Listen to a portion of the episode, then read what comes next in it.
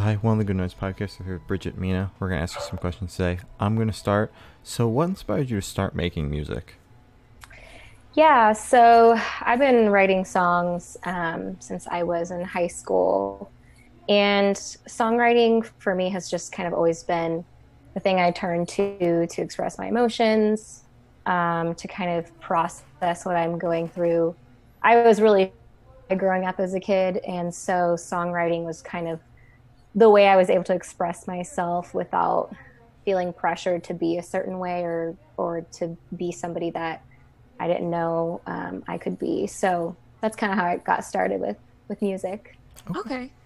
So congrats on your newest release, Element. How do you feel Thank about you. the response you've gotten to it, uh, gotten from it so far from the people you've shown it to?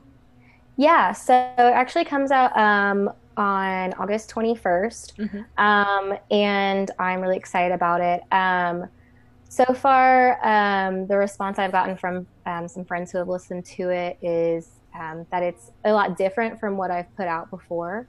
Um, I put out my first record um, in 2018, Maslow.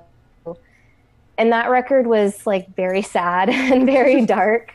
Um, and so, I mean, this record is still, you know, emotional and things like that, but I would say um, it's not as like um, super like heart wrenching or anything. Um, so it, it's more about kind of like the changes I've experienced in the past couple years. So it's definitely, you know, going to be, it's definitely different. Um, and that's kind of the consensus I've gotten from everyone. Okay. Okay, Alright. so happy to hear that. Uh, so, is there any backstory behind the album name Element? Yeah. So basically, this album, um, back in 2018, when I started writing it, um, I made it a goal to kind of write a song once a month for a year. Um, and that kind of stemmed from a big writer's block I had gone through after I released my first album, Maslow. Um, and so I, when I was coming up with the title for Elements, um, the album, I was kind of stuck in this mindset of like time. Mhm. And I was actually going to name it um, like Revolution. Ooh, but um, to kind of like you know talk about like the revolution of the sun and things like that. But um it like it didn't really seem to fit. Revolution it seemed more of like a battle to me. Mhm. and this album doesn't really represent that at all. Um so i kind of just like started writing down some of the lyrics and like um you know and all the songs. And i noticed this like common trend of um all, all these nature elements and how like a lot of the songs kind of alluded to this very um, nature feel and um, they all sort of had to do with like the elements of matter like earth wind fire and um, water. So then i was like okay i think that fits a lot better than calling it revolution because you know although it, it talks about like my journey through um, a year it it was more about like my connection with the earth rather than necessarily like time if that makes sense yeah, that makes sense. Yeah, it fits. It definitely fits. The entire vibe of it. I love it. So, Yeah. what was your writing process like for this record? Yeah, so this was completely new for me um, and a task that I just kind of challenged myself to. Normally, I have to be like in a really dark or emotional mindset to write a song. Um, but I just got so tired of like nothing coming out. Mhm. Um, and so I was like, okay, I'm just like, whatever I'm experiencing that month, I'm just literally going to write about it. Um, Okay. so that's kind of what the process was like um, and so if i had like nothing emotional necessarily going on that month i just kind of wrote about what else i was experiencing um, so it was a lot different for me because like i said normally i wait you know until i'm feeling like really upset about something to really sit down with the song um, so this was really you know in a way fun for me because I started writing about things that I've never really written about before. Um, so I really enjoyed that part of it. Yeah, that's good that you didn't have to wait until you were feeling like down to do it. I know. So that's really good. Yeah. Glad, Yeah. yeah. Um, so, at least according to Spotify, you dropped all your singles in 2019. Is there any reason why there was like a year delay between the last single and then the album? yeah. so I had planned to only do an EP last year. Um, and so those three singles were going to be on the EP. It was going to be like a six song EP, which I was going to last year.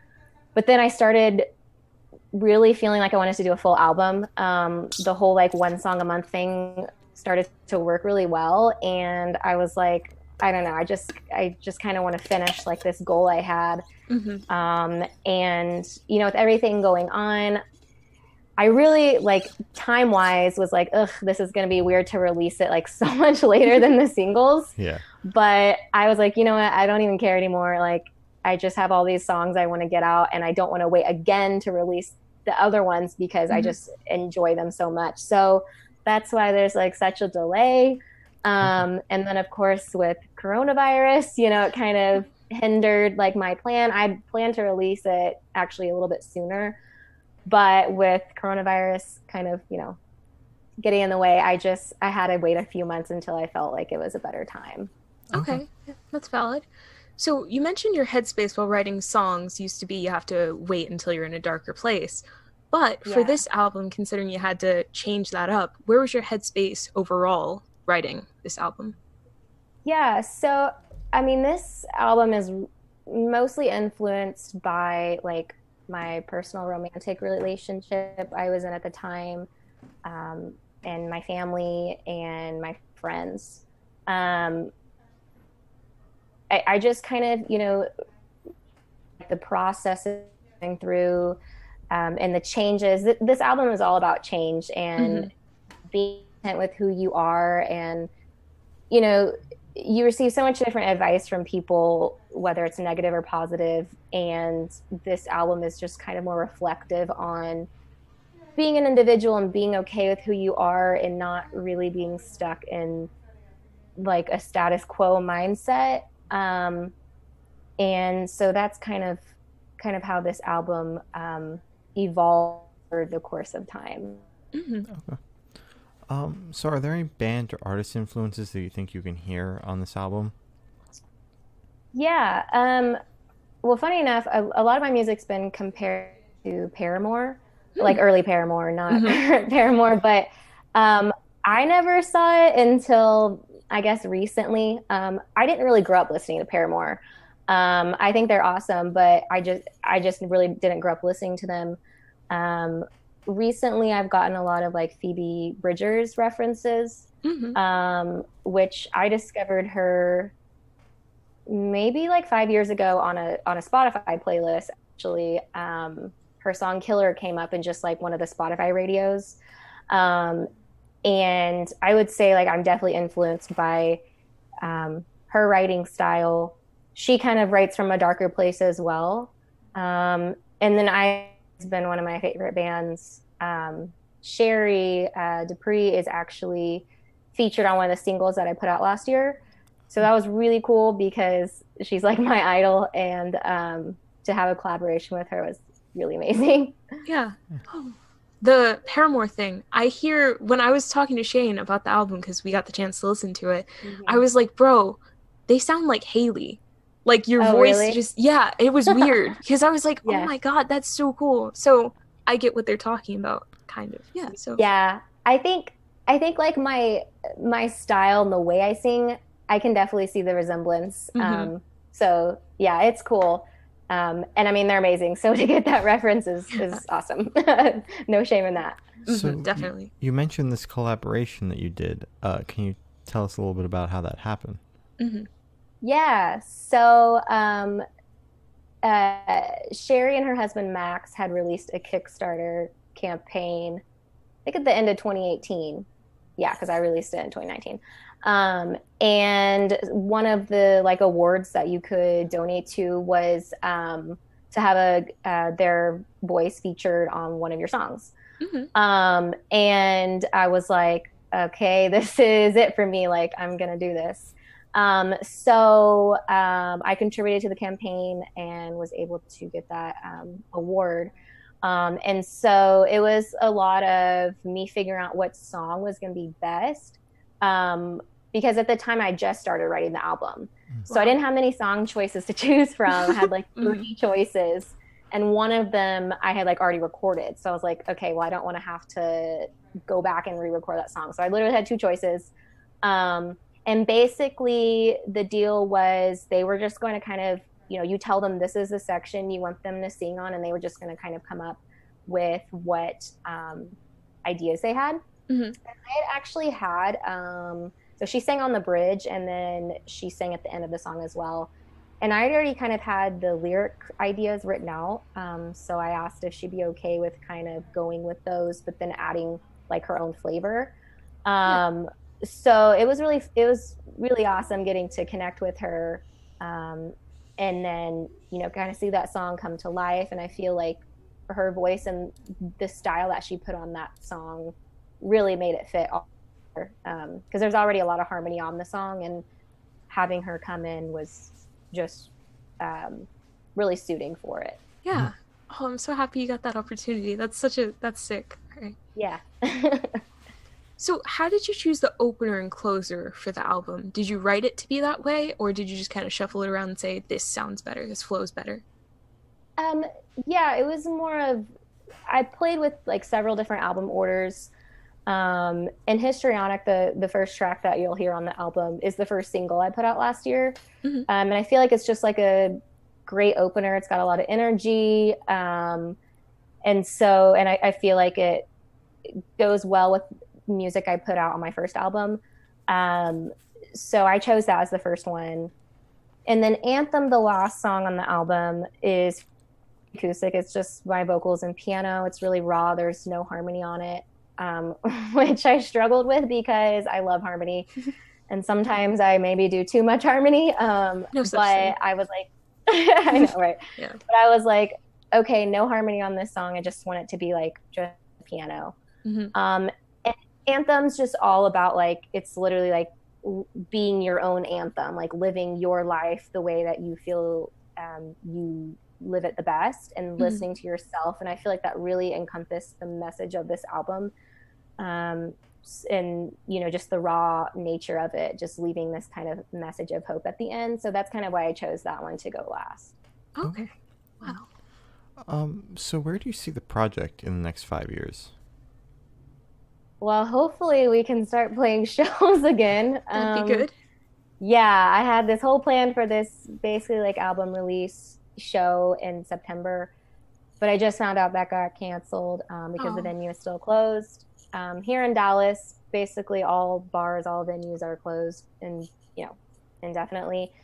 Um, so you know hopefully next year we can come out strong and and start playing shows. I'd really like to plan a tour next year um, you know it's just kind of hard to to gauge that right now um, but that's kind of like my next goal is is to start planning a tour once we're able to to really get the music out there to people who have not heard of me before um, and you know share with everybody Mhm. For your album release, have you considered doing a live stream performance because all the venues are closed and you can't tour? But have you considered doing a live stream? I have. Um, I just, I don't know. I, I actually talked about it with my band a couple weeks ago about kind of like our next step since all of our shows for the fall have been canceled.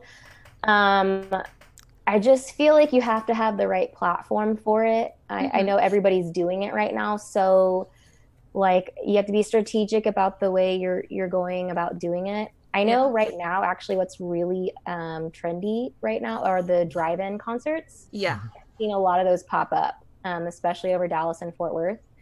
So I feel like that's something I'm more interested in getting set up on is some kind of drive-in concert because just like with the whole live music experience, I don't know, just not being there with the audience in some capacity is is hard for me. Um, Yeah.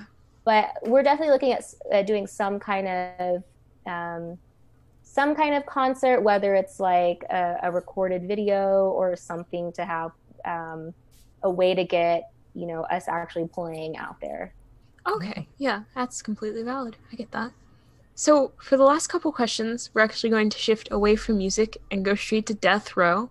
So, if you're on death row, what would your last meal be with a drink?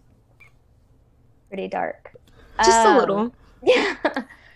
well, I love Asian food. Um, yeah, I I love all food actually. There's like not not too many things I don't like, but um, I'd have to say it's a hard tie between sushi, um, and just like a good pad thai. All right. Um, yeah, and then for a drink, Um, I'm a coffee fanatic, love coffee. So I feel like a good um, Thai coffee would be good as well. All right. Solid. Good choices. Uh, so if you could live in one fictional world for a week, where would you live? Um, let's see. Well, actually, when quarantine um, started, uh, my roommates and I at the time started watching all of the Star Wars movies. Ooh, and yeah. I know some people are probably going to kill me, but I have never seen Star Wars until this year. Wow. Okay. Yeah. I just, I don't know. I was never into them. And I had this, like, I don't know, negative connotation with them. I just, like, thought they were cheesy. So I just never spent time watching them. And then I was, like, hooked immediately. Exa- and yeah. funny- yeah. Because to me now, I was like, oh, remember when you said, like, you didn't want to watch these? Mhm. Um, so I'd say Star Wars. I mean, going to space would be awesome. So, Definitely. but yeah, I, I I'd say Star Wars. All right. Jedi or Sith though? Jedi. Jedi. All right. All right. I can respect that. I can respect that. So I have the honor of asking the last question, and every single person we've spoken to has said it's the most important question. What's your favorite color? yeah. So when I was growing up, I'd say turquoise, like all the way. Mm-hmm. But I feel now it's more like earthy tones, like Ooh. deeper blue greens, which Yeah. I mean you'll actually see on the album art. Mhm. Um, it's got like those darker colors on. Um, and I, I also love fall. It's like my favorite season. So any colors that go with fall as well. So I guess not one color. I don't know. Like a color palette. Yeah. I get it. I get it. Yeah. All right. Uh, so as Corey said, that's all the questions we have today. Is there anything you'd like to plug? Yeah, um, my album is out August 21st. Um, you can check it out on all streaming platforms. Um, you can also visit my website, bridgetmina.com, Facebook, Instagram, Bridget Mina Music, and hope you guys enjoy the album. All right. Well, uh, thank you for sitting down with us. This has been Bridget Mina, and we're the Good Noise Podcast.